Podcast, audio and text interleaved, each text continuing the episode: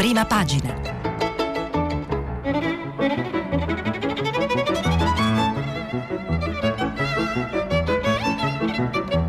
Questa settimana i giornali sono letti e commentati da Pierluigi Vercesi, giornalista del Corriere della Sera. Per intervenire telefonate al numero verde 800 050 333. Sms e WhatsApp anche vocali al numero 335 5634 296. Pierluigi Vercesi è inviato speciale del Corriere della Sera, laureato in economia e commercio all'Università di Pavia, nell'86 è tra i fondatori di Italia Oggi. Dal 1989 al 2000 è alla stampa, dove è stato condirettore del settimanale Specchio. Nel 2000 è tra i fondatori del primo giornale nato su internet, Il Nuovo, di cui assumerà la direzione. Nel 2003 è vice direttore vicario del quotidiano romano Il Tempo e nel 2005 direttore del mensile Capital. Nel 2007 entra in RCS, dove, dopo aver ricoperto vari incarichi, dal marzo 2012 all'aprile 2017 assume la direzione di Sette, settimanale del Corriere della Sera. Ha insegnato teoria e tecniche dei nuovi media all'Università di Parma ed è autore di saggi storici. Tra i più recenti, Fiume, l'avventura che cambiò l'Italia, Neri Pozza. Ne ammazza più la penna, Sellerio e Storia del giornalismo americano, Mondadori. È anche autore di documentari televisivi sulla storia della Germania del Novecento e sulla Prima Guerra Mondiale. Buongiorno e buona settimana dalla sede RAI di Milano da cui vi parlo. Eh, speriamo che questa settimana le notizie buone sopravanzino quelle meno buone. Eh, le, nelle prime pagine dei giornali innanzitutto colpisce il fatto che non ci siano più dei numeri perché eh, come, eh, come, abbiamo visto, eh, sperando che non sia solo eh, per il weekend, i numeri stanno migliorando della, della pandemia.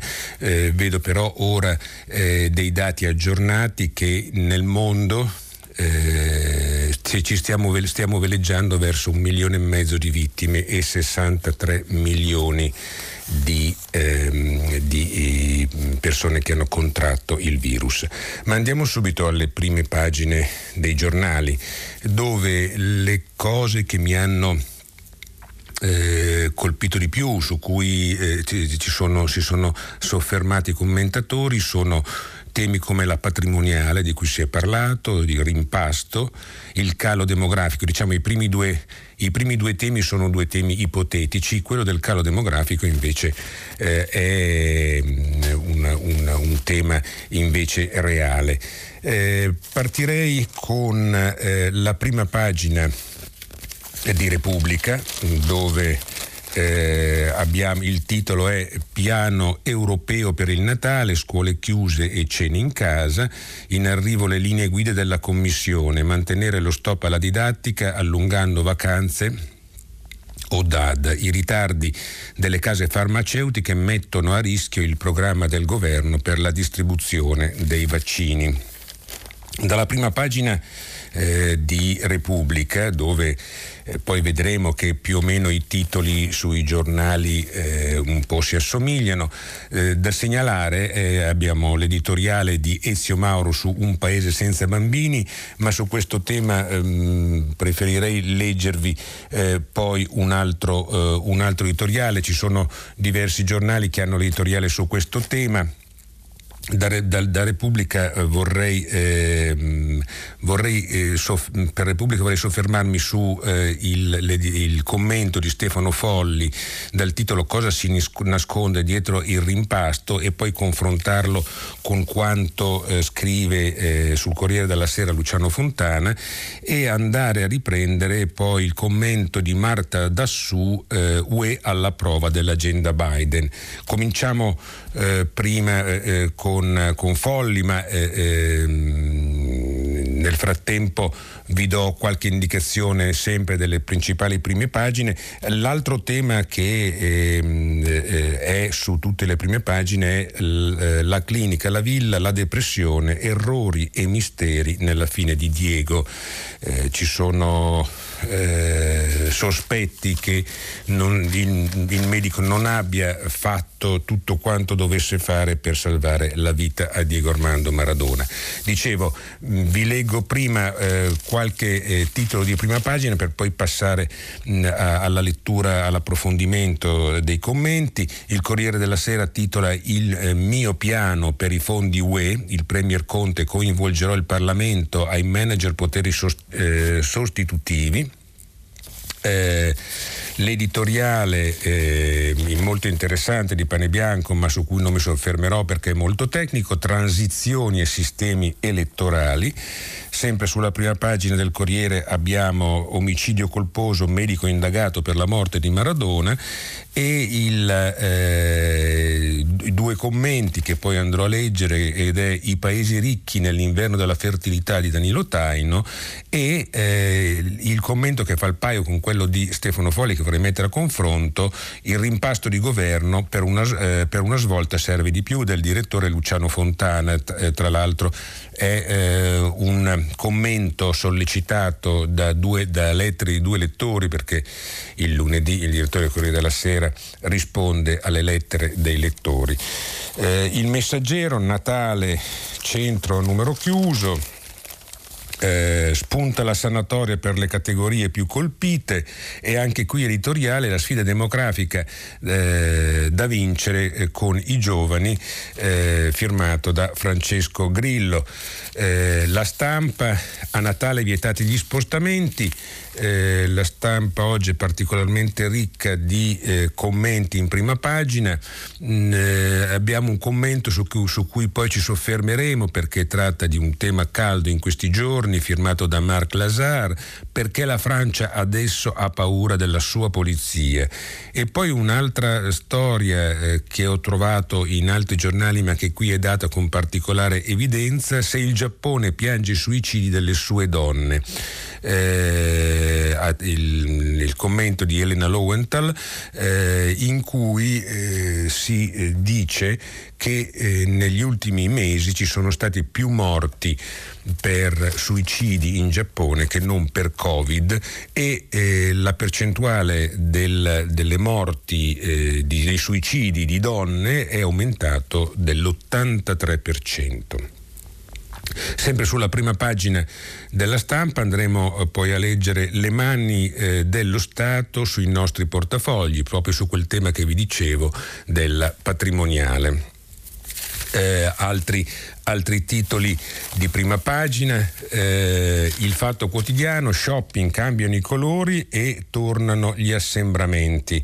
Eh, casa, c'è un, un'inchiesta eh, sulla prima pagina del fatto quotidiano, casa torna un incubo del passato, gli sfratti, una bomba sociale, i soldi eh, degli aiuti per gli affitti non coprono neanche metà della platea di chi li chiede, il rischio è che esplodano le richieste di sgombero. Eh, eh, vi segnalo due cose di cui se avremo tempo ci soffermeremo sempre dalla prima pagina del Fatto Quotidiano. Una è eh, così venne spolpata l'Italia sotto Renzi per donarla a Etihad. Le accuse dei periti della Procura. Eh, ne parlerà stasera Report. E poi l'altro è sul virus l'India Felix cancella i suoi morti per fare propaganda. Solo 130.000 vittime, ma è una fake news se eh, avremo tempo ci torneremo. Eh, la verità, Conte indagato per la scorta. Lo scoop della verità costa caro a Giuseppi.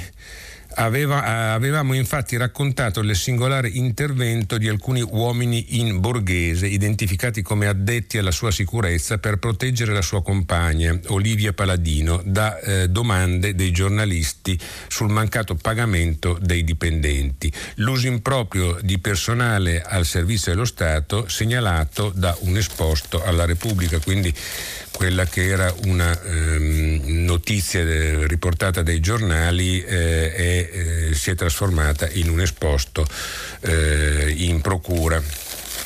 Ehm, sempre sulla prima pagina della verità eh, abbiamo il PD litiga anche sulla patrimoniale, quindi eh, sempre lo stesso tema e alcune interviste. Eh, Giampiero Mughini che dice quei 20 vigliacchi in carriera dicano il vero su Calabresi. Stiamo eh, parlando del, del, sempre del, dell'omicidio del commissario Calabresi e, e sulle polemiche mh, mm, che si sono risvegliate negli ultimi, negli ultimi, tempi su delle responsabilità mai eh, accertate. Eh, libero, libero titola Il governo fa debiti e noi li paghiamo. Eh, c'è l'editoriale di Vittorio Feltri, ribelliamoci a questo furto comunista eh, sempre in prima pagina eh, l'indagato il dottore di Maradona per omicidio colposo mh, mm, e la notizia in Giappone più suicidi che morti di virus. Vi segnalo anche un'intervista a Roberto Vecchioni eh, fatta da Pietro Senaldi che non avremo il tempo di leggere, però si eh, preannuncia interessante. Artisti intellettuali, quanti imbroglioni in cerca di successo. Comincia così, vi leggo solo l'incipit, il bandolero non è più stanco ed è tornato dal suo viaggio contro l'impossibile. Gli uomini sono sempre inferiori alle loro idee. Fraternità e legalità reggono la loro giustezza finché non cadono dal cielo sulla terra e devono fare i conti con l'animo umano. Parole di Roberto Vecchioni. Eh, poi avremo, abbiamo i giornali, eh, i giornali de, eh, economici che sia Italia Oggi che il 24 Ore eh, sono diciamo, preconfezionati e gli, i due inserti economici del Corriere di Repubblica, ma quelli ce li teniamo per la fine. Tornerei eh, eh, a questo punto alla al tema, eh, ah ecco, avevo anche il giornale da leggervi la, la, la, la prima pagina, eh, mettono le tasse e nascondono la mano.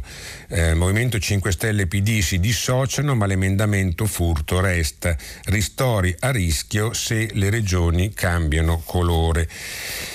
La, eh, c'è un eh, editoriale che poi andremo probabilmente a leggere perché lo confronteremo con altri, La classe media ancora raggirata di Marcello Zacchè. Ma dicevo, eh, andiamo alla, alla prima pagina del Corriere dove il titolo era Il mio piano per i fondi UE eh, il Premier Conte coinvolgerò il Parlamento ai manager poteri sostitutivi. Perché vi voglio leggere un, un, um, un commentino anche abbastanza divertente eh, che sdrammatizza questa cosa su Il Messaggero eh, riguardo alla, alle task force. Il titolo è Nel paese fondato sul bla bla una task force non si nega mai ed è firmato da Mario Aiello. Stavolta nella nuova supercommissione sono in 300, forse per smentire la certezza di Benedetto Croce, secondo il quale in politica l'unica eh, commissione in grado di fare qualcosa è quella con un numero di componenti pari che sia inferiore all'1, ovvero 0. Se no si, strapar, si straparla e si litiga senza approdare a nulla. Magari in questo caso non sarà così e viene da canticchiare erano 300, erano giovani e forti, anzi no, eh, perché quella spedizione di Pisacane non andò bene. Il fatto è che la Repubblica delle commissioni, dei comitati, delle task force, dei commissari e dei conferenzieri, quelli degli stati generali di maggio eh, no, non restano nella storia della concretezza politica, ha trovato il suo apice e il suo apogeo in questo ultimo anno, un po' per via del Covid che eh, richiede la moltiplicazione degli sforzi e un po' per un altro motivo, ossia per eh, via dello pseudo machiavellismo per cui il modo migliore per decidere in proprio o per, decidere, o per non decidere proprio è quello di allargare a dismisura gli organi di consulenza nella speranza di suscitare l'effetto bla bla. Fin dall'inizio della vicenda recovery, la Repubblica dei Commissari, che rischia la paralisi per eccesso di commissari, aveva pensato che per coordinare le politiche di sviluppo bastasse moltiplicare i titolari o presunti tali. E via con il CIPES, il DIPE, il MATM, il Benessere Italia, Investitalia, Commissione Nazionale per lo Sviluppo Sostenibile, più il CIAE, Comitato Interministeriale per gli Affari Europei eh, e corrispondente Dipartimento per le politiche europee. E adesso ad Armanforte sembra quasi di stare alle Termopili. Sono arrivati i 300 leoni da Conte eh, contro Serse, re di Persia, che sarebbe la crisi provocata dal Covid. Ho letto dal messaggero questo commento eh, così un po' irrispettoso ma con dei dei fondi di verità eh, su quest'idea delle commissioni e stracommissioni eh, quando eh, sarebbe invece necessario avere le idee chiare per dei progetti, dopodiché eh, si prendono i manager giusti per eh, farli funzionare meglio. Ritorno alla prima pagina del Corriere perché vi leggo il eh, il commento del direttore Luciano Fontana sulla storia del rimpasto di governo e poi la confronteremo con quanto ne pensa Stefano Folli su Repubblica. Allora, eh, è il momento di ragionare senza pregiudizi sul governo, la sua forza e la sua capacità di affrontare un'emergenza senza precedenti. In questi giorni va di moda la discussione sul rimpasto. Si chiama, eh, si chiama qualche ministro si cambia qualche ministro e tutto può andare avanti meravigliosamente.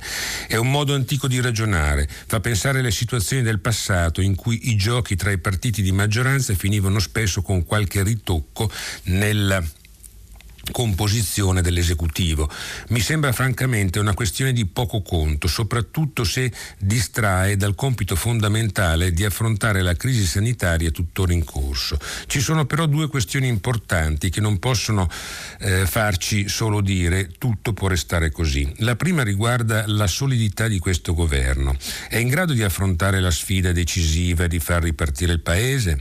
È possibile che la ricostruzione economica sia gestita con la confusione di questi giorni, con dispute ideologiche e ultimatum eh, miranti solo a non disturbare la pace interna dei partiti, soprattutto del Movimento 5 Stelle, o a rilanciare ambizioni personali.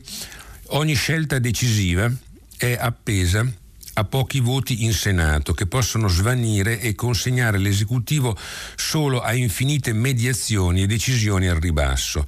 Non è più utile cominciare a ragionare su un coinvolgimento della gran parte delle forze politiche in uno sforzo di responsabilità nazionale indispensabile in questa situazione, trovino i partiti e soprattutto la maggioranza la formula più giusta, senza cedere eh, soltanto, senza cadere soltanto nell'opportunismo e nelle esclusioni di principio. Ma il tema, secondo la mia eh, opinione, è ineludibile.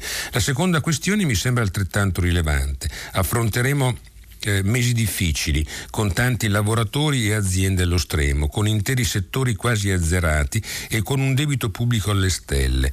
Ci sono da ideare e realizzare i progetti finanziati dall'Unione Europea, vanno riavviate le attività economiche, ma soprattutto vanno finalmente varate quelle riforme che permettano al Paese di essere più moderno, più amic- eh, amichevole con le aziende, più eh, se- ehm, sostenibile in termini ambientali e meno afflitto dalle diseguaglianze di opportunità e redditi.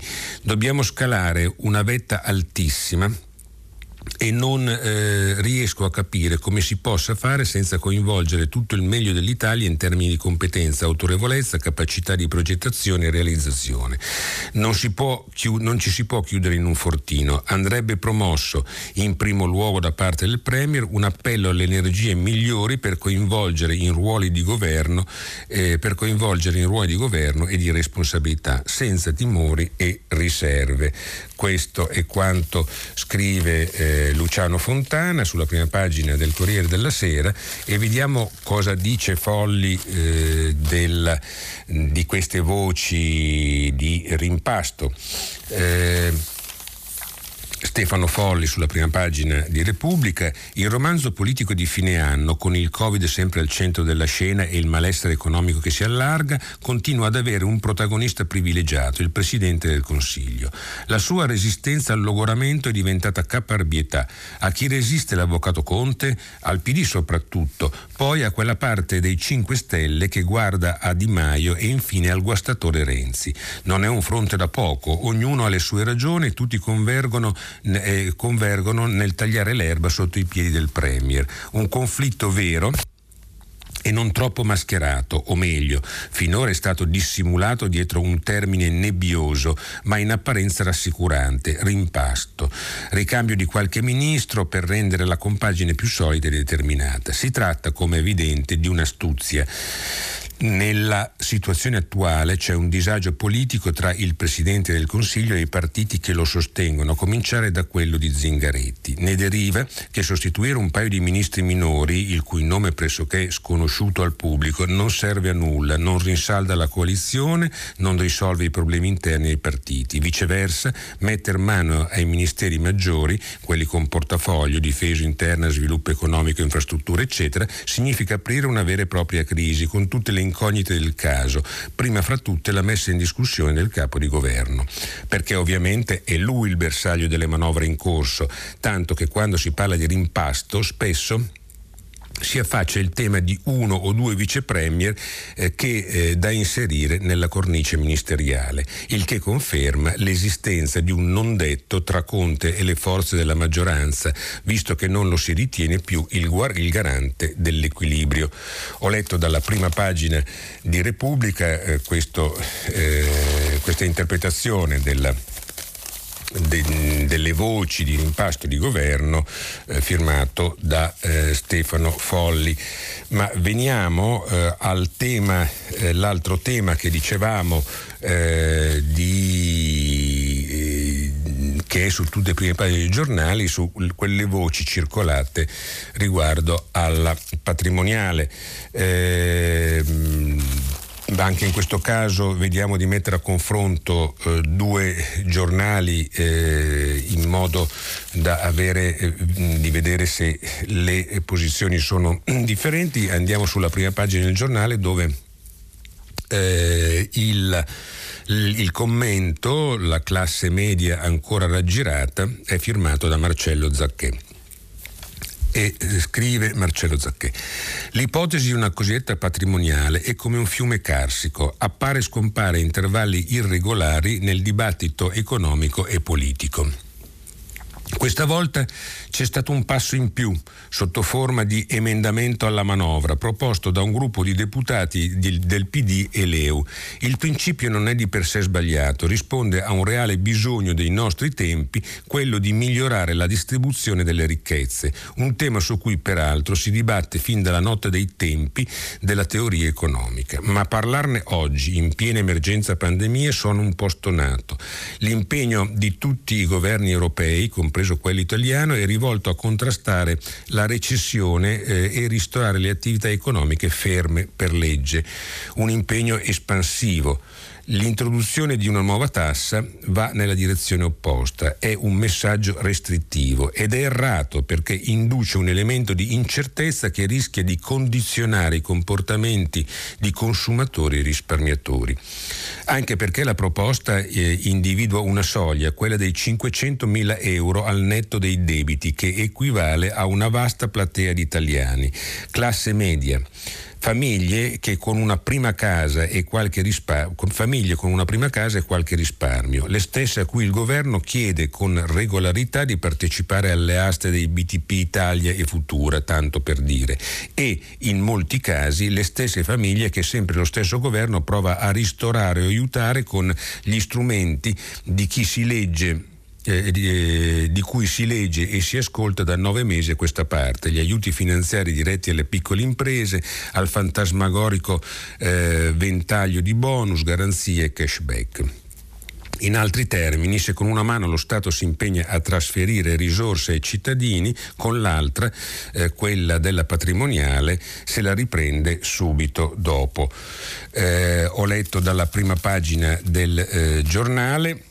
Eh, sullo stesso tema eh, accenno alla a, quanto scrive sulla prima pagina della stampa Alessandro De Nicola dal titolo Le mani sta, del, dello Stato sul, sui nostri portafogli.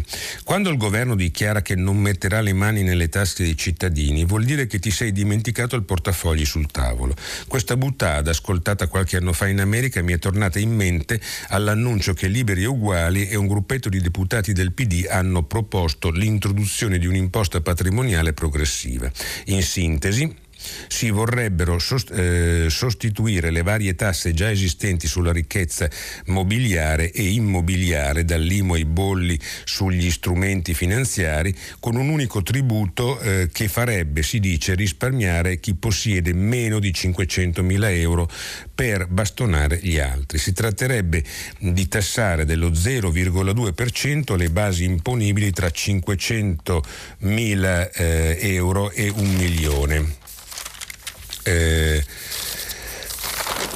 e un milione, eh, aliquota che salirebbe allo 0,5% per le proprietà di valore tra 1 e 5 milioni di euro. Tra i 5 e i 50 milioni si passerebbe all'1%, rad- per cento, raddoppiando oltre i 50 milioni. Per i patrimoni sopra il miliardo di euro si prevederebbe un prelievo straordinario limitato al solo 2021 del 3%, destinato alla lotta alla pandemia e agli aiuti ai cittadini più in difficoltà. Assisteremmo comunque ad un aumento della pressione fiscale complessiva. Sorge spontaneo il sospetto che il motivo del bazzello sia che la sinistra socialista è rimasta prigioniera della sua demagogia e voglia solo far piangere, per dirla alla Vecchioni, i ricchi signori che mangiano le stelle distesi sui prati delle loro ville. Eh, ho letto dalla prima pagina di, eh, della stampa e già che ci siamo eh, passo a, ad, un altro, ad, un altro, tema eh, eh e leggo eh, il, um, il, commento di Marc Lazar su quello che mh, mm, è avvenuto in, in, Francia in questi giorni. Mm, avete eh, ne avete visto tutti, avete sentito tutti, eh, sia di, di, di, della storia dei poliziotti, sia delle manifestazioni dei giorni scorsi contro la legge in corso. Ma sentiamo cosa ci dice Marc Lazar. I rapporti dei francesi con la loro polizia sono stati raramente del tutto sereni, anche eh, ancora meno da qualche anno. Le manifestazioni dei, gil, dei Gilets jaunes eh, nel 2018 e nel 2019 spesso di, rara, di, una rara violenza, sono state duramente represse. Incidenti ricorrenti e talvolta, e talvolta drammatici oppongono i giovani delle periferie alle forze dell'ordine. In questi ultimi giorni dei video che mostrano la brutalità estrema esercitata da quattro poliziotti, eh, proferendo anche insulti razzisti su un produttore nero di musica, hanno suscitato un'emozione considerevole nel paese. Il Presidente della Repubblica in persona ha condannato questa aggressione inaccettabile e tre di questi poliziotti sono stati messi in, carcere preventiv- in, in carcerazione preventiva. Sabato a Parigi, alla fine di un'imponente manifestazione convocata per protestare protestare fra le altre cose contro le violenze della polizia, scontri sono scoppiati fra alcuni gruppi di estremisti e le forze dell'ordine e queste eh, hanno ferito seriamente un fotografo. La Francia sarebbe malata della sua polizia? In effetti lo si può pensare, a condizione di restare ragionevoli. Da un lato la popolazione ne diffida sempre più. I giovani, soprattutto nei quartieri più difficili, si sentono discriminati dalle forze dell'ordine e le temono. Il dialogo sul campo fra eh, la polizia e i cittadini si ritrova a un punto morto. Ognuno sospetta dell'altro. Attivisti di estrema sinistra, eh, come pure numerosi gilet gialli, soffiano su eh, questi fuochi e sviluppano un vero odio della polizia, un vero odio della polizia. Come lo dimostrano gli slogan Tutti detest- detestano la polizia e l'ingiunzione che eh, rivolgono sistematicamente ai poliziotti suicidatevi, sapendo che, la poli- che la Polizia Nazionale ha registrato 59 suicidi nel 2019, il 60% in più che nel 2018. Da parte loro i poliziotti si preoccupano di questo, eh, di questo disgusto, dei, eh, dei rifiuti a obbedire sempre più numerosi, del livello crescente di violenza nei loro confronti durante le manifestazioni in certe zone urbane, in particolare dove c'è il traffico di droga, degli insulti e delle minacce sui social, se non di aggressioni fino eh, nei loro domicili che li obbligano spesso a nascondere ai vicini la propria attività professionale e a consigliare ai figli di non rivelare la loro professione. Tuttavia, attenzione a non tirare conclusioni affrettate. La maggioranza dei francesi sostiene la sua polizia, che li protegge dalla delinquenza e dalla minaccia terroristica. C'è però la necessità di ricostruire una relazione di maggiore fiducia tra le forze, eh, le forze dell'ordine e i cittadini. Fiducia, questa è la parola chiave, perché quello che succede con la polizia è solo sintomo di un fenomeno più generale. Tutte le inchieste dimostrano l'esistenza di un, impres- di un contrasto impressionante fra un livello molto alto di soddisfazione privata e una sfiducia generalizzata nei confronti di tutte le istituzioni politiche e pubbliche, al pari dei loro rappresentanti. La Francia del 2020 è felicità privata e sfiducia pubblica, eh, preoccupante per lo stato della democrazia francese. Ho letto dalla prima pagina della, della stampa questo commento di Marc Lazar. Eh, vorrei a questo punto eh, fare una digressione dei temi tradizionali e segnalarvi una, mm, una notizia che prendo dalle pagine interne del Corriere eh, che sembra eh, tratta da un romanzo di Dostoevsky. Eh, il titolo è Uccisero il padre che le violentava, tre sorelle dividono la Russia. Inizia il processo dove rischiano dagli 8 ai 20 anni per omicidio premeditato. Vi leggo solo l'inizio, ma è una storia, una storia eh, che farà sicuramente discutere. Saranno processate per omicidio premeditato le sorelle Cacciaturian, eh, Cacciaturian, spero di aver pronunciato bene, eh, che eh, poco più di due anni fa uccisero il padre padrone che da anni le sottoponeva, secondo il loro racconto, a incredibili violenze fisiche e sessuali. Mercoledì prossimo, dopo numerosi rinvii, avrà inizio la procedura che porterà a dibattere davanti a una giuria popolare uno dei casi che maggiormente ha diviso l'opinione pubblica russa, visto che la violenza familiare e in particolare quella su sulle donne è argomento caldissimo e che vede parti della società schierate su fronti diametralmente opposti. Anche le autorità che hanno in mano il caso hanno avuto problemi a pre- eh, prendere una posizione univoca. In un primo momento, dopo che Mik- eh, Mikhail, eh, 57 anni, era stato trovato in una pozza di sangue sul pianerottolo di casa, colpito con decine di coltellate e colpi di martello, ehm, l'accusa aveva parlato di premeditazione. Poi il vice procuratore procuratore generale aveva deciso la riformulazione dell'accusa, riconoscendo che le sorelle avevano ucciso per difendere se stesse. Ecco, eh, è sicuramente un tema forte che farà, che farà discutere. Eh, e dalla prima pagina del foglio, eh, sempre un, un tema eh, diciamo non di quelli di attualità, eh, cioè sempre, di, sempre, di, attualità, ma non dell'attualità di questi giorni che abbiamo visto nell'agenda politica eh, interna e internazionale. Eh, il titolo è Lezioni di libertà alla Boldrini e eh, ra, eh, racconta di eh, questo tema. Sono tutte donne femministe, accademiche, poetesse, giornaliste. Sono state boicottate, licenziate o gradite per aver espresso solidarietà a J.K. Rowling e aver detto che il sesso è reale e che i bambini non possono scegliere il gender. Inchiesta su un nuovo reato di pensiero. Vi leggo l'inizio perché è eh, abbastanza anche questo un caso. Cosa accadrebbe se una giornalista sostenitrice delle, delle, delle, teorie transgender dopo anni di aggressioni editoriali e mobbing professionali rassegnasse le dimissioni da uno storico giornale della sinistra dicendosi stanca del clima, degli attacchi subiti e della mancanza di protezione da parte del direttore e se poche ore dopo gli autori di un famoso musical si rifiutassero di andare alla radio pubblica britannica al, fine, eh, al fianco di un'altra scrittrice paladina del transgender, grande levata di scudi, immediate campagne di opinione, unanime denuncia della società aperta erosa dal pregiudizio sessuale. È quello che è appena successo a eh, Suzanne Moore e a J.K. Rowling, ma eh, a parti invertite e senza reaz- le reazioni prevedibili. Moore, vincitrice del premio Orwell per il giornalismo un anno fa, si è dimessa dal Guardian, il giornale per il quale scriveva da 25 anni, dopo mesi di mobbing ideologico e persino una lettera firmata da 338 colleghi e indirizzata al caporedattore Katharine Wiener dove la si accusava di transfobie per loro è come se eh, avessi scritto il main Kampf, ha raccontato Moore al Telegraph. Ho ricevuto un messaggio da un collega che diceva vorrei poterti difendere ma ho paura di perdere il lavoro.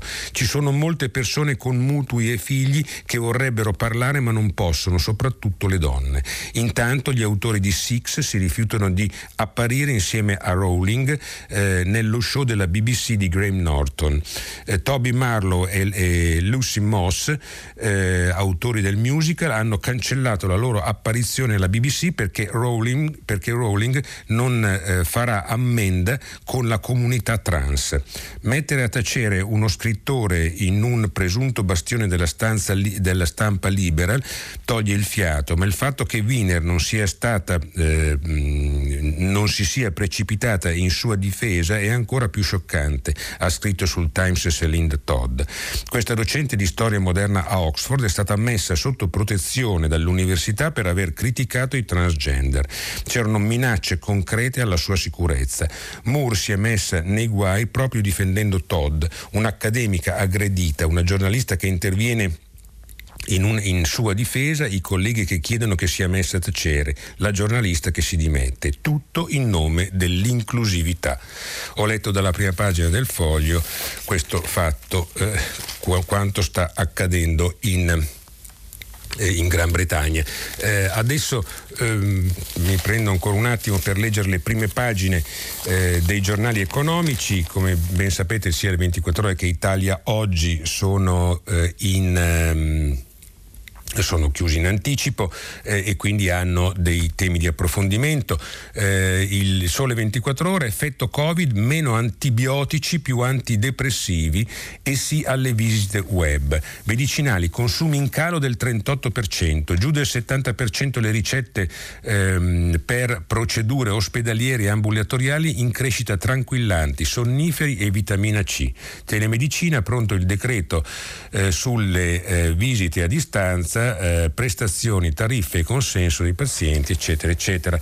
L'altra notizia che vi eh, volevo eh, segnalare della prima pagina delle 24 ore è squilli indesiderati, marketing selvaggio, cellulari ancora senza lo scudo.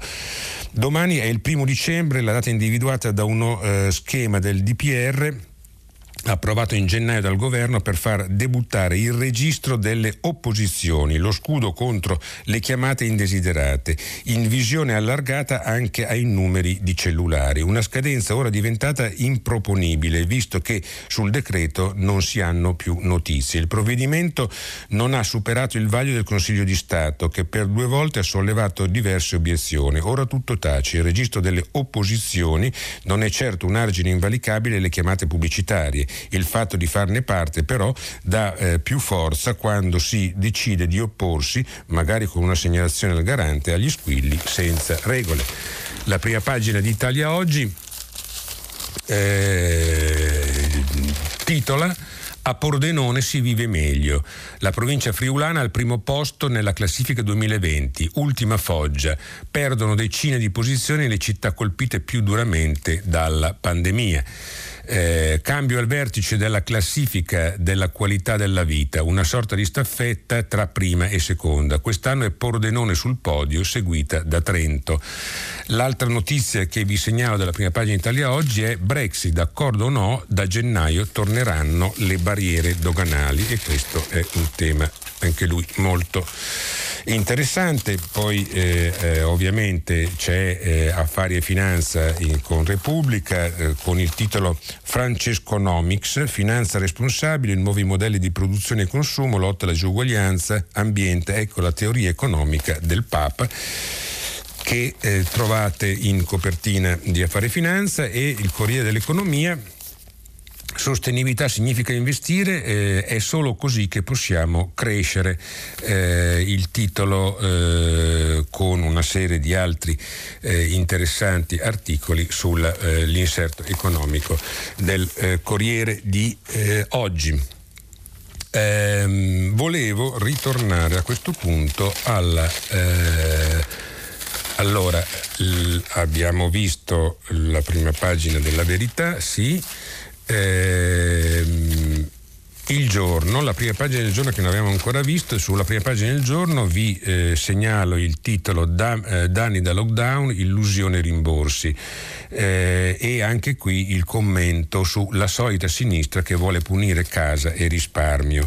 Due notizie in prima pagina curiose, eh, curiose. Bolle vede quota 47, in, eh, Roberto Bolle, il grande ballerino, andrà in pensione tra due anni, a 47 anni perché eh, probabilmente per i ballerini alla scala è previsto. Vediamo, il ballerino scoperto giovanissimo da, da Nureyev pensa di ritirarsi nel 2022, un buon compromesso tra età e tenuta fisica. Anche Alessandra Ferri uscì di scena presto. Il leggendario Rudolf invece firmò l'ultima coreografia a pochi mesi dalla morte. E poi c'è un'altra notizia sempre a piedi pagina, botte in piazza Parigi, ferita la figlia di Calenda. Andiamo a pagina 9. Tai Calenda ferita in piazza, il padre Dai e figlia mia. La ragazza stava manifestando a Parigi contro la legge sulla sicurezza. Durante una carica della polizia è stata investita e colpita al volto. Buon sangue, eh, vi leggo solo l'inizio, buon sangue non mente, la gioventù eh, dell'ex, ministro, eh, Calenda, dell'ex ministro Carlo Calenda, oggi leader di azione, è tempestata di fuga in avanti e un grande desiderio di ribellione che, racconta lui stesso, venne meno nel giorno in cui nacque Tai, la sua prima figlia. Lui aveva 16 anni e da quel momento ha raccontato ho smesso di fare cazzate. Ecco appunto Tai oggi ha 31 anni, fa la reporter professionista eh, e giusto ieri è finita con uno zigomo gonfio eh, e parte dalla faccia tumefatta dopo un pestaggio durante la manifestazione di protesta in Francia. Ecco, quindi una delle, delle, persone ferite è la figlia di Carlo Calenda. Eh, adesso eh, siamo quasi alla fine e mh, mm, mi spiace non poter leggere, eh, però eh, eh, non poter leggere il commento che c'era sulla prima pagina di Repubblica eh, di Marta Dassù eh, dal titolo, però ve lo segnalo, UE alla prova dell'agenda Biden, l'America guiderà il mondo con la forza dell'esempio o con l'esempio o con l'esempio della forza. Questo, questa frase viene ripetuta spesso da John Biden e dal suo segretario di Stato Anthony Blinken. Bene, eh, la rassegna eh, di oggi finisce qui, vi aspetto dunque dopo la pubblicità per il filo diretto. Pierluigi Vercesi, giornalista del Corriere della Sera, ha terminato la lettura dei giornali di oggi. Per intervenire chiamate il numero verde 800 050 333. Sms WhatsApp anche vocali al numero 335 56 34 296. Si apre adesso il filo diretto di prima pagina. Per intervenire e porre domande a Pierluigi Vercesi, giornalista del Corriere della Sera, chiamate il numero verde 800 050 333. Sms WhatsApp anche vocali al numero 335 56 34 296. La trasmissione si può ascoltare, riascoltare e scaricare in podcast sul sito di Radio 3 e sull'applicazione RaiPlay Radio.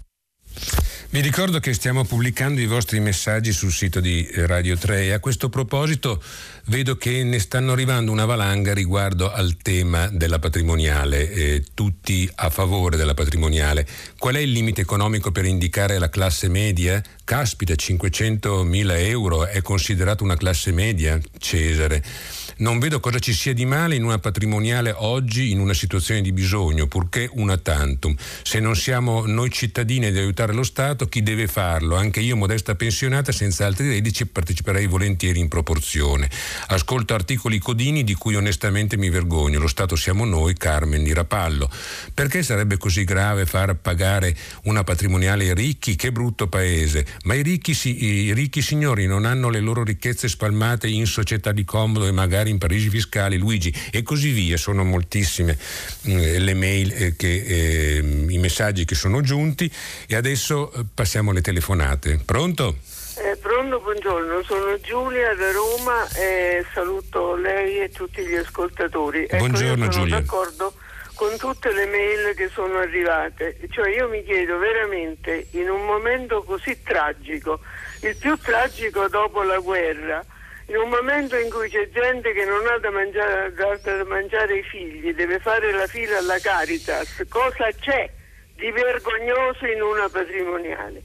Ci sono delle implica- altre implicazioni, implicazioni altre, non lo so. Questo non lo so, però io mi chiedo, non c'è il minimo senso di vergogna chi si oppone, quelli che cercano di proteggere i loro, um, i loro averi e i loro patrimoni devono soltanto vergognarsi, perché parliamo tanto di solidarietà sociale, della, della necessità di, di, contribuire in questo momento così tragico e poi, e poi ci sono coloro che vogliono, cioè vogliono che siano gli altri sempre, noi siamo sempre eh, disposti a far pagare gli altri, ma na- mai siamo disposti a far pagare di persona. Per cortesia, mi dica perché queste persone si oppongono in questo momento ad una patrimoniale. Allora, ehm, io credo che al, alla patrimoniale prima o poi si dovrà giungere, date, data la condizione in cui, in cui, ci troviamo, dipende da come è articolata. Eh, credo che faccia parte delle, eh, del, del, dei doveri, dei doveri eh, di, così, di, di, di, chi ha avuto di più, insomma, alla fine di contribuire di più nei momenti di difficoltà.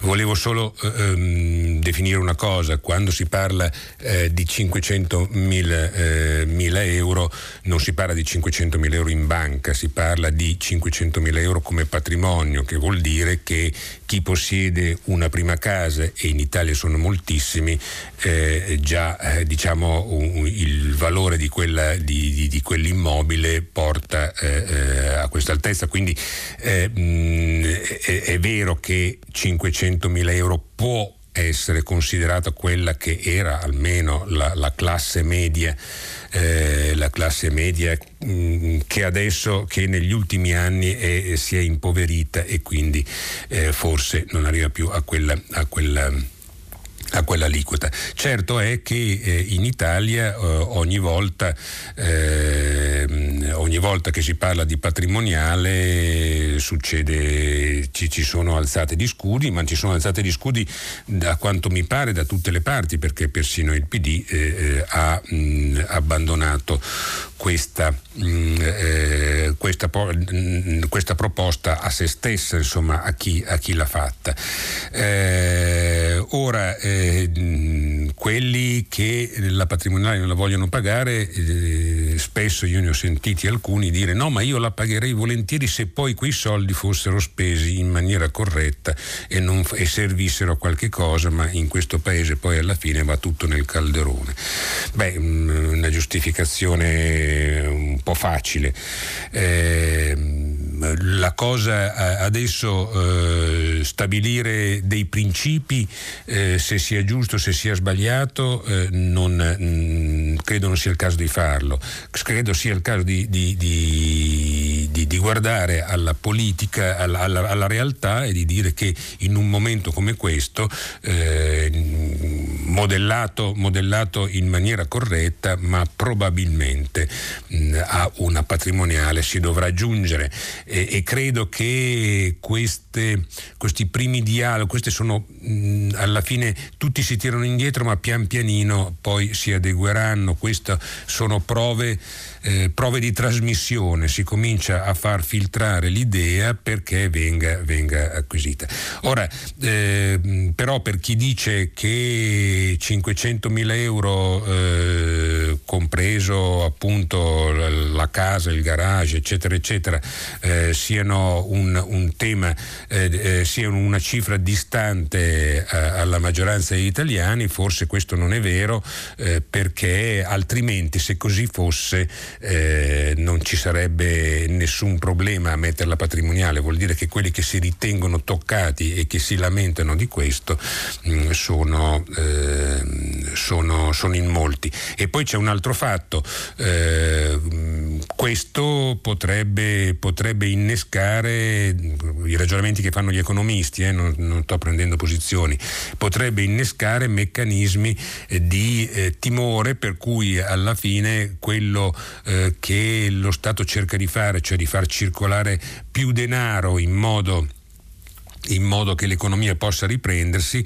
eh, una situazione di questo genere potrebbe avere l'effetto opposto, cioè l'aumento de, delle tasse eh, genererebbe un effetto opposto, però è anche vero che i debiti, possiamo raccontarci quello che vogliamo, che li cancelliamo, non li cancelliamo, i debiti vanno pagati e questo paese è un, pa- è un paese fortemente indebitato e in qualche modo qualcuno, cioè i suoi cittadini più fortunati, dovranno prima o poi, prima o poi contribuire a eh, alla, al rientro del debito. Bene, passiamo alla prossima telefonata. Buongiorno, sono Cristina, chiamo da Bolzano, intervengo su Buongiorno, questo tema della patrimoniale. Eh, dico subito che ho sempre pensato che forse una patrimoniale sarebbe giusta e io, benché sia un dipendente pubblico, quindi in ogni caso paghi regolarmente le tasse, sarei disponibile a contribuire in un caso di emergenza e sono disponibile anche perché mi considero una persona fortunata. Intervengo su un tema laterale, quello della classe media. Allora, io sono un dirigente pubblico, prendo la bella cifra di 90.000 euro lordi l'anno, che forse sono pochi, a me sono sembrati sempre tanti. Eh, mi è sempre sembrato di fare una bella vita, di essere una persona molto fortunata, oltre che di aver lavorato per arrivare a questo livello. Ho una casa di proprietà su cui pago un regolare mutuo, un appartamento in città in condominio di 90 metri quadri e mi sono sempre sentita una persona fortunata e quasi ricca. Bene, ho scoperto oggi di essere poverissima perché non ho 500.000 euro di eh, base di, di, di, di, patrimonio e non appartengo neanche più alla classe media, d'improvviso sono come dire la fascia alta dei poveri. Ecco, ehm, Premesso che io contribuirei, però vorrei che si facesse chiarezza su questo, cioè chiamiamo le cose con il proprio nome. Chi ha 500 mila euro di patrimonio fra casa, eh, soldi in banca, eccetera, non è classe media. La classe media è quella degli impiegati, è quella delle persone che magari hanno anche la seconda casa che gli è stata lasciata dai nonni, ma eh, che fanno una vita normale e regolare, che non girano con la Porsche. Cioè, forse certo. bisognerebbe anche dire queste cose, chiamare classe media chi ha 500.000 euro di patrimonio, mi scusi, mi pare scorretto e le parlo da nuova povera da stamattina. certo, eh, sì, quando parliamo di quella cifra... Eh, e, e, parliamo di percentuali, eh, percentuali molto basse eh, di, di, di, imposizione eh, che poi sostituirebbero anche altre forme di tassazione. Io francamente, eh, come dice lei, eh, non mi scandalizzo se, se, se viene introdotto e mm, qualora si dovesse, si dovesse pagare, eh, credo che eh, chi ha una, un patrimonio compreso tra, non parlo nemmeno di quelli di patrimonio che supera il milione di euro, ma tra mezzo milione di euro, un milione di euro, può eh, sopportare, credo, eh, senza grandi sacrifici il, um, l'onere di contribuire. Detto questo, col fatto che quel denaro venga speso nel miglior modo possibile e che si facciano tutti i tagli negli sprechi della pubblica amministrazione. Io eh, sono d'accordo eh, sulla, eh, sulla, patrimoniale se questa è utile e non se questa va a mantenere poi dei, ehm, dei privilegi di cui si è tanto sbandierato, dei tagli, delle spending review. Quante volte abbiamo sentito parlare di spending review, eccetera? Alla fine non si è fatto niente, sono come le commissioni di cui parlavamo prima. Ecco, eh, io sono per una patrimoniale salvaguardata nella spesa. Pronto? Eh, pronto, buongiorno, sono Maria da Trento. Sì. Eh, faccio riferimento a lei ha annunciato un articolo che poi non ha letto sulla denatalità in Italia. Uh, sì. Ecco, eh, e mi è venuto subito in mente il fatto che ehm, della trasmissione che ho sentito sabato mattina Expat e due ragazzi italiani che vivono in Svezia mm-hmm. e loro hanno deciso di fare ben due figli, hanno detto io, noi ne avremmo fatto forse uno, ma perché il welfare è estremamente favorevole a chi decide di fare bambini. Per esempio 480 giorni di, eh, di permesso e de, eh, divisi fra madre e padre, cioè devo, il padre li deve proprio fare. Per cui questo cambia anche la mentalità sia dell'uomo che della donna. E infatti lui diceva, eh, in effetti è vero, ti, capisci le donne perché quando tu rientri al lavoro ti hanno preso il tuo posto, hanno fatto giustamente anche, dice, perché si devono organizzare, però è una cosa che adesso proviamo anche noi, però qui si vive in parità e si è tranquillissimi nel decidere di fare uno o più bambini. Ecco, io volevo dire che qui in Italia siamo lontani anni luce da questa cosa ed eravamo avanti perché negli anni 70 eravamo una società molto all'avanguardia e ci siamo persi. Grazie. Sì, certo. Eh, mi, mi, colgo l'occasione, visto che, che, in effetti poi non c'è stato il tempo fisico per leggere, per, per dare due dati e capire di che cosa stiamo parlando. Eh, l'articolo di, di, Danilo Taino su, sul Corriere della Sera fa il raffronto con un paese come le Filippine e un paese come l'Italia. Un paese come le Filippine, come tanti altri paesi, il Covid ha fatto aumentare eh, oltre le previsioni le, le le, le, le, nascite perché le madri eh, non, non, uscendo di casa eccetera eccetera non potevano più partecipare al programma di pianificazione delle nascite dove le nascite sono eccessive mentre in Italia, in Italia invece eh, eh, scrive Danilo Taino il, il presidente dell'Ista Giancarlo eh, Blangiardo ha, ha, previsto pochi giorni fa che il numero dei nuovi nati potrebbe scendere da 420.000 nel 2019 a 408.000 e quest'anno a 393.000 eh, da quest'anno e 393.000 nel 2021. Eh, sì, eh, credo, credo, che mm, tutto quello che mh, mm, viene detto, è stato detto, eh, di cui si parla da moltissimo tempo sul fatto che eh, in Italia i sistemi degli asili, del, delle maternità eccetera sono meno tutelati che in altri paesi, è vero, credo anche che mh, ci sia eh, una forma eh, però anche di paura del futuro per cui la gente non faccia figli. Paura del futuro eh, eh, perché, perché, non si sa come possa, possa, eh, possa eh, diciamo cosa possa accadere nei, nei, nei, prossimi anni in un paese abbastanza in declino come l'Italia e poi perché mh, trovare lavoro, eh, costruire una famiglia, poter accendere un mutuo eccetera eccetera diventano cose sempre più difficili. Quindi già chi ha un posto di lavoro e, eh, e stipendio, una stabilità, eccetera, eccetera, è già privilegiato rispetto a quelli che i figli non li fanno perché non hanno questa situazione.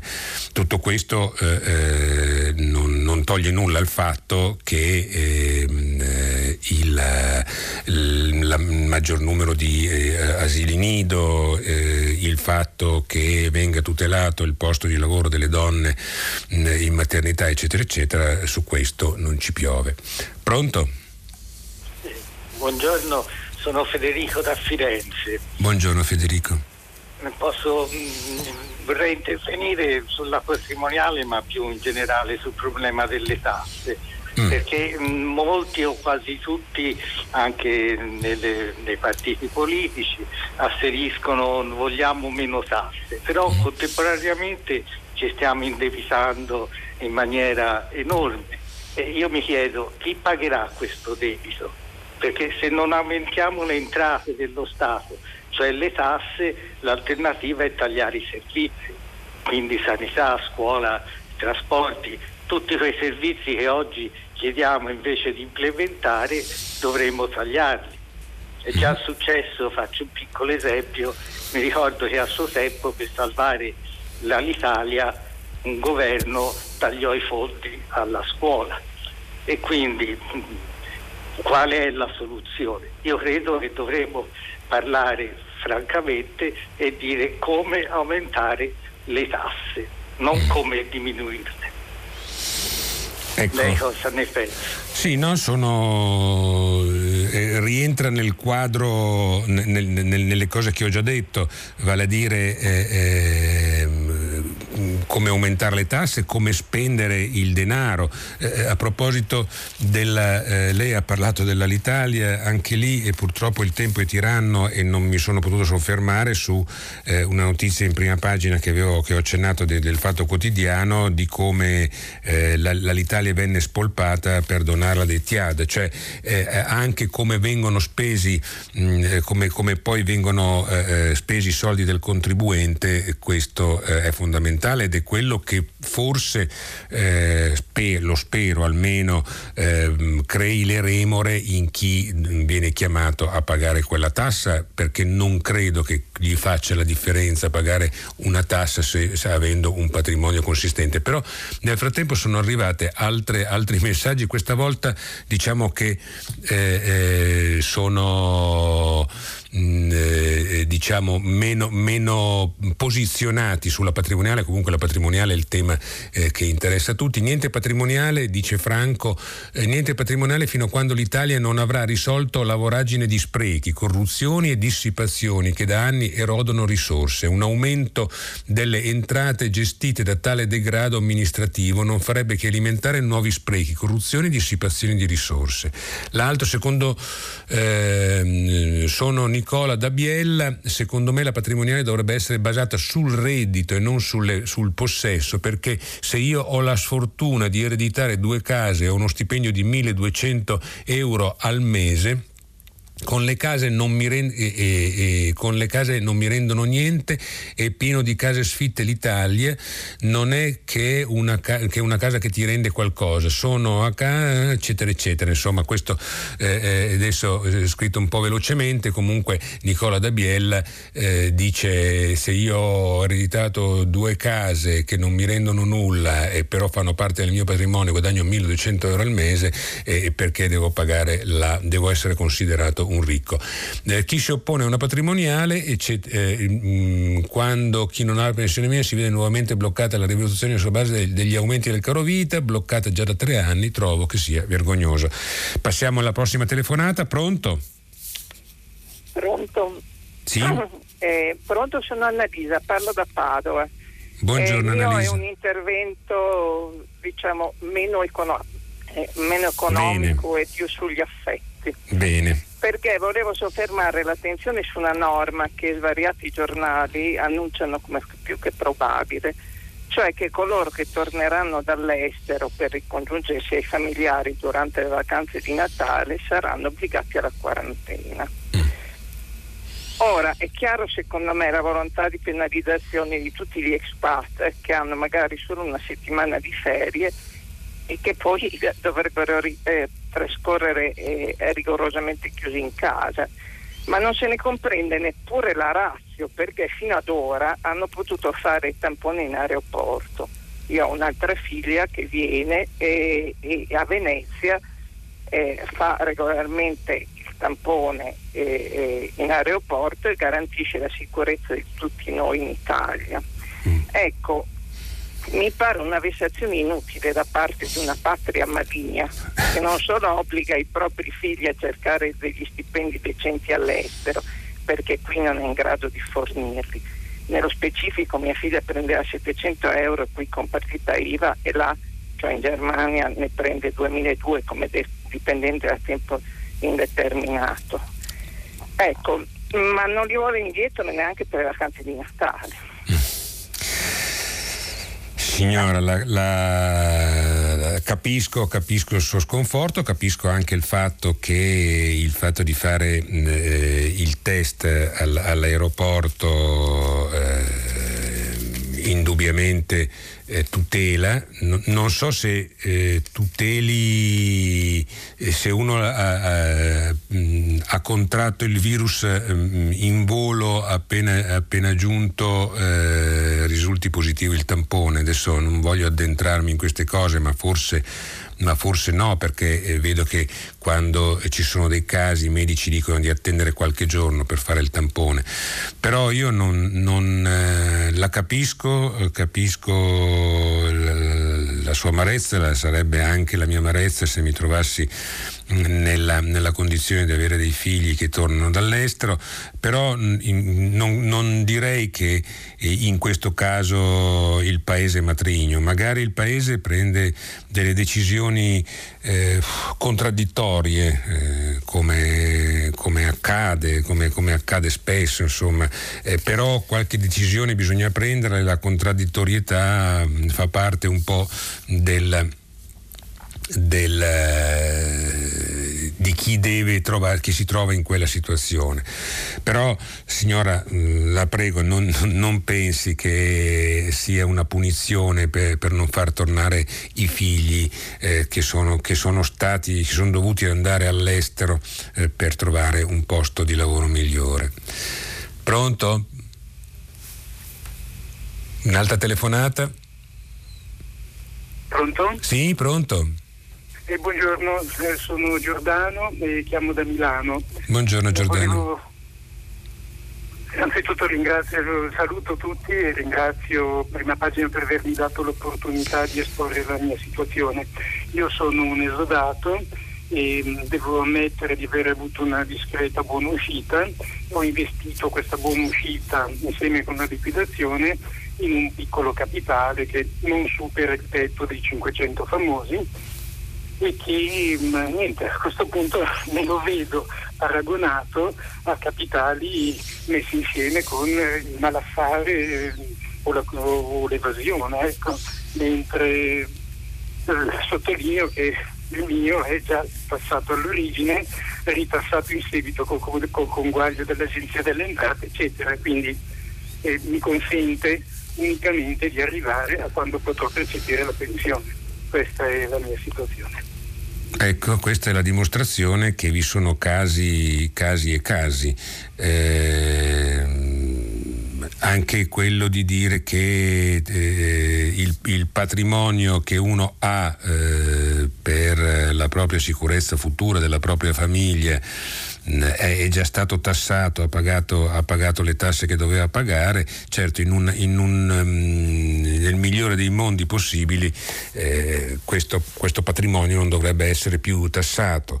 È vero che però ci, tria, ci troviamo in una condizione di emergenza e che, e che alla fine tutti mh, mm, ne hanno pagato un prezzo. Eh, chi l'ha pagato meno forse mh, avendo, avendo, una tranquillità economica eh, se, se, l'impegno non è eccessivo non è, non è ingiusto eh, io credo che si possa, si, possa, si possa pagare ancora una volta sempre sempre con quella clausola che, che, che, io continuo a dire, eh, i soldi eh, devono essere dati, il Paese deve poter contare sui suoi cittadini che hanno avuto mh, mm, eh, maggior fortuna, però non deve abusarne, cioè la politica deve dare il buon esempio eh, con eh, i propri risparmi e con le spese eh, le spese eh,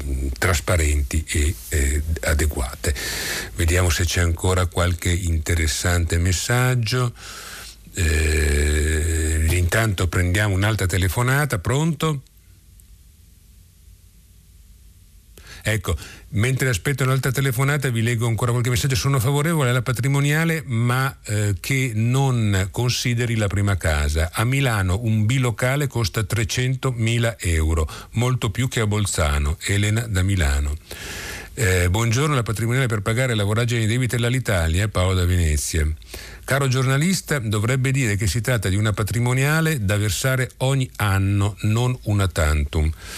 Eh, allora, innanzitutto eh, stiamo parlando di ipotesi, eh, quindi che sia da pagare ogni anno una tantum eh, in percentuale con eh, tutte queste sono parole. Ne stiamo discutendo perché eh, dovrebbe diventare un ehm, potrebbe, potrebbe diventare una, una, legge, quindi si comincia a discuterne, ma tutto il resto eh, niente, sono parole. Pronto? Sì? Pronto? Sì, è in linea. Buongiorno, sono Tiziano da Sarzana, Buongiorno Tiziano. A Roma. Eh, dunque, sull'aspetto sempre sulla patrimoniale, una cosa interessante mi sembra il primo articolo dell'emendamento che esclude l'IMU sulle seconde case.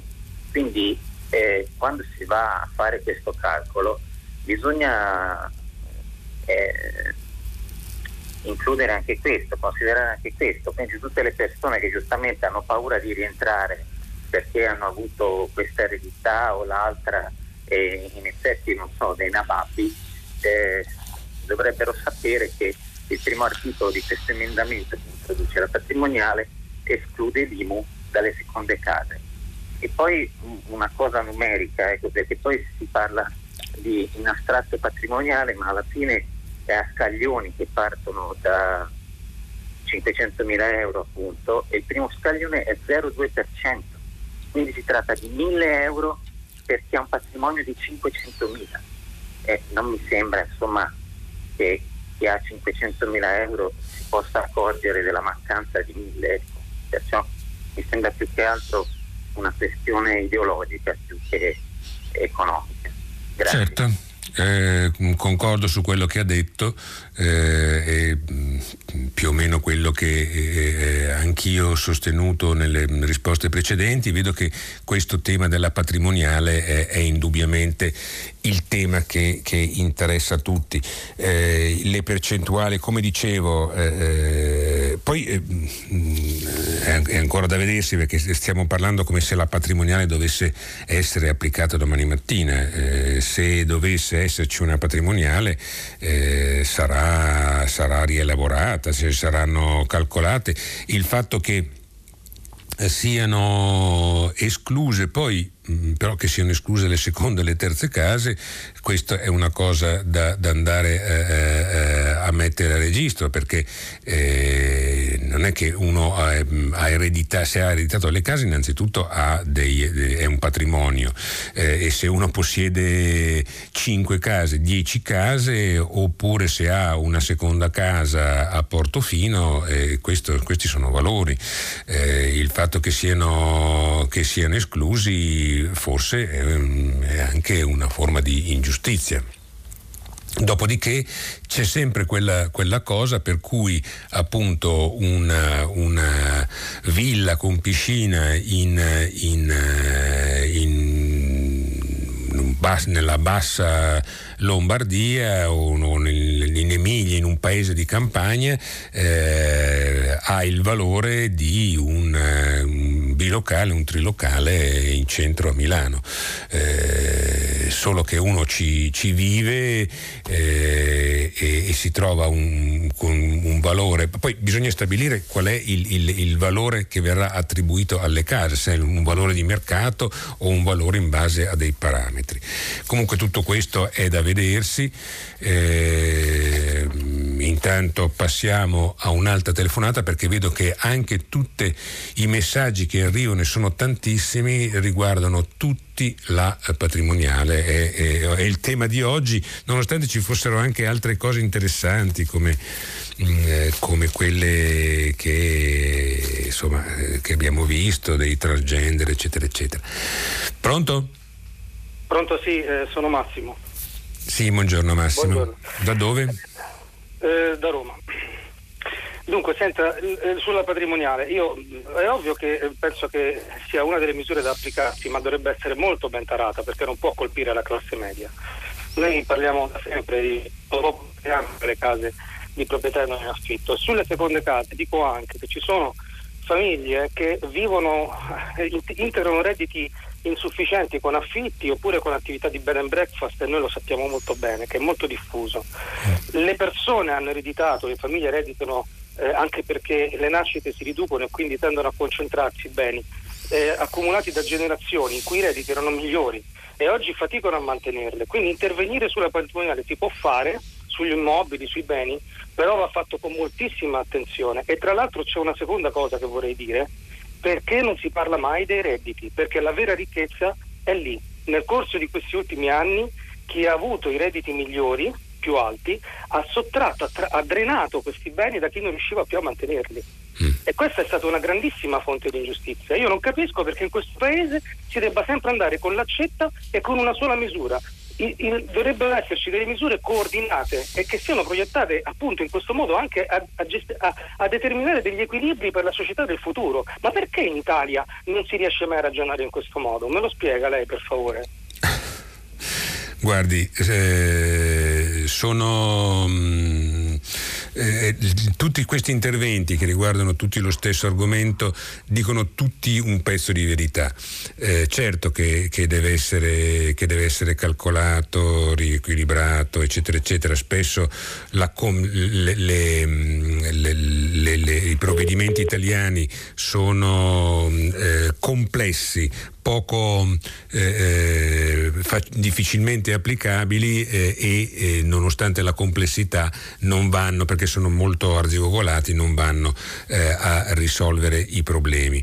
Io però a questo punto ehm, direi una cosa vorrei che il discorso sulla patrimoniale però non esima il eh, la, lo Stato italiano a continuare, o continuare a, ad accelerare, a, ad andare sul discorso del, del, dell'evasione fiscale, perché eh, eh, oggi in, eh, con questa situazione difficile eh, si è parlato sempre meno di evasione fiscale, ma l'evasione fiscale continua ad essere, chissà, chissà che non sia eh, che una situazione così complicata non abbia, non abbia eh, facilitato anche ulteriori, ulteriori, trasformazioni di reddito in nero.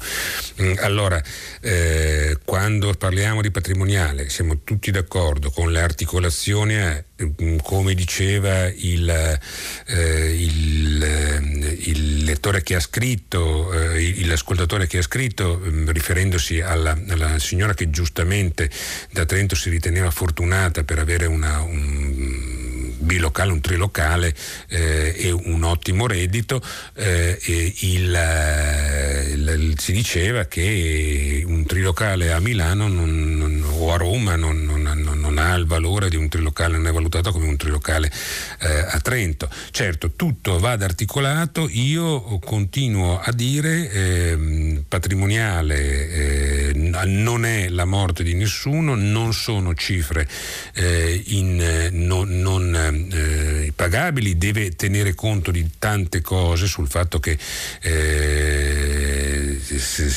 di, di, quale sia anche poi il reddito della persona, se la persona eh, ha, ha, ha, tutto sommato un patrimonio che gli deve consentire di arrivare fino alla pensione oppure se ha dei fondi pensione, perché poi c'è anche questo, questo fatto. Rientra il fatto che uno abbia dei fondi pensione, rientra eh, eh, nella ricchezza di quella, di, quel, eh, di quella, persona rispetto a chi in real, invece non ha, non ha, i fondi pensione e deve avere una, una scorta per poter eh, campare gli ultimi vent'anni della sua vita.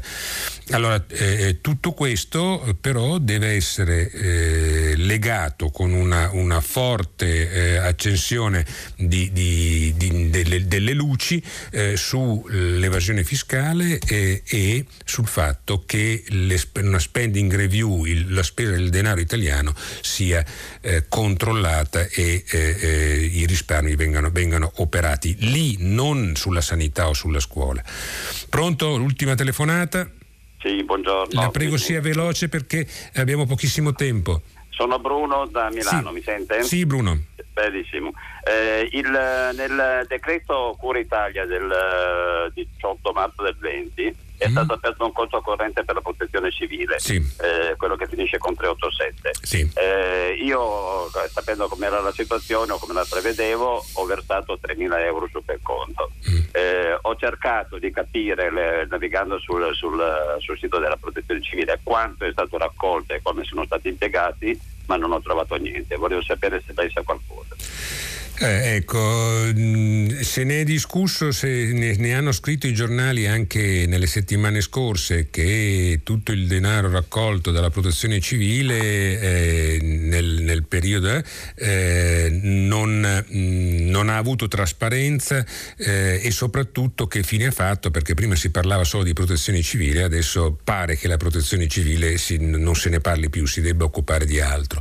Quindi questo è sicuramente un tema eh, e che va sollecitato per capire anche mh, che fine ha fatto. In, in, in, quel tempo già alle persone è stato, scritto, è stato chiesto eh, moltissimo, molti hanno dato e quindi non è che questo sia un paese di gente che si tira sempre indietro, è gente che ha dato, eh, ma eh, ha bisogno anche della trasparenza.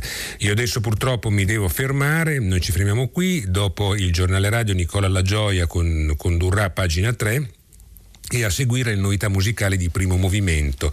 E alle 10 come sempre tutta la città ne parla approfondirà un tema posto da voi ascoltatori. Eh, intanto potete riascoltarci sul sito di eh, Rai 3 e buona giornata e a risentirci domani mattina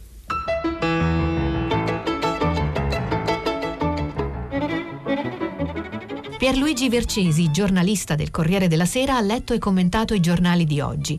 Prima pagina è un programma a cura di Cristiana Castellotti, in redazione Maria Chiara Beranec, Natascia Cerqueti, Manuel De Lucia, Cettina Flaccavento, Giulia Nucci. Posta elettronica, prima pagina chiocciolarai.it. La trasmissione si può ascoltare, riascoltare e scaricare in podcast sul sito di Radio 3 e sull'applicazione Rai Play Radio.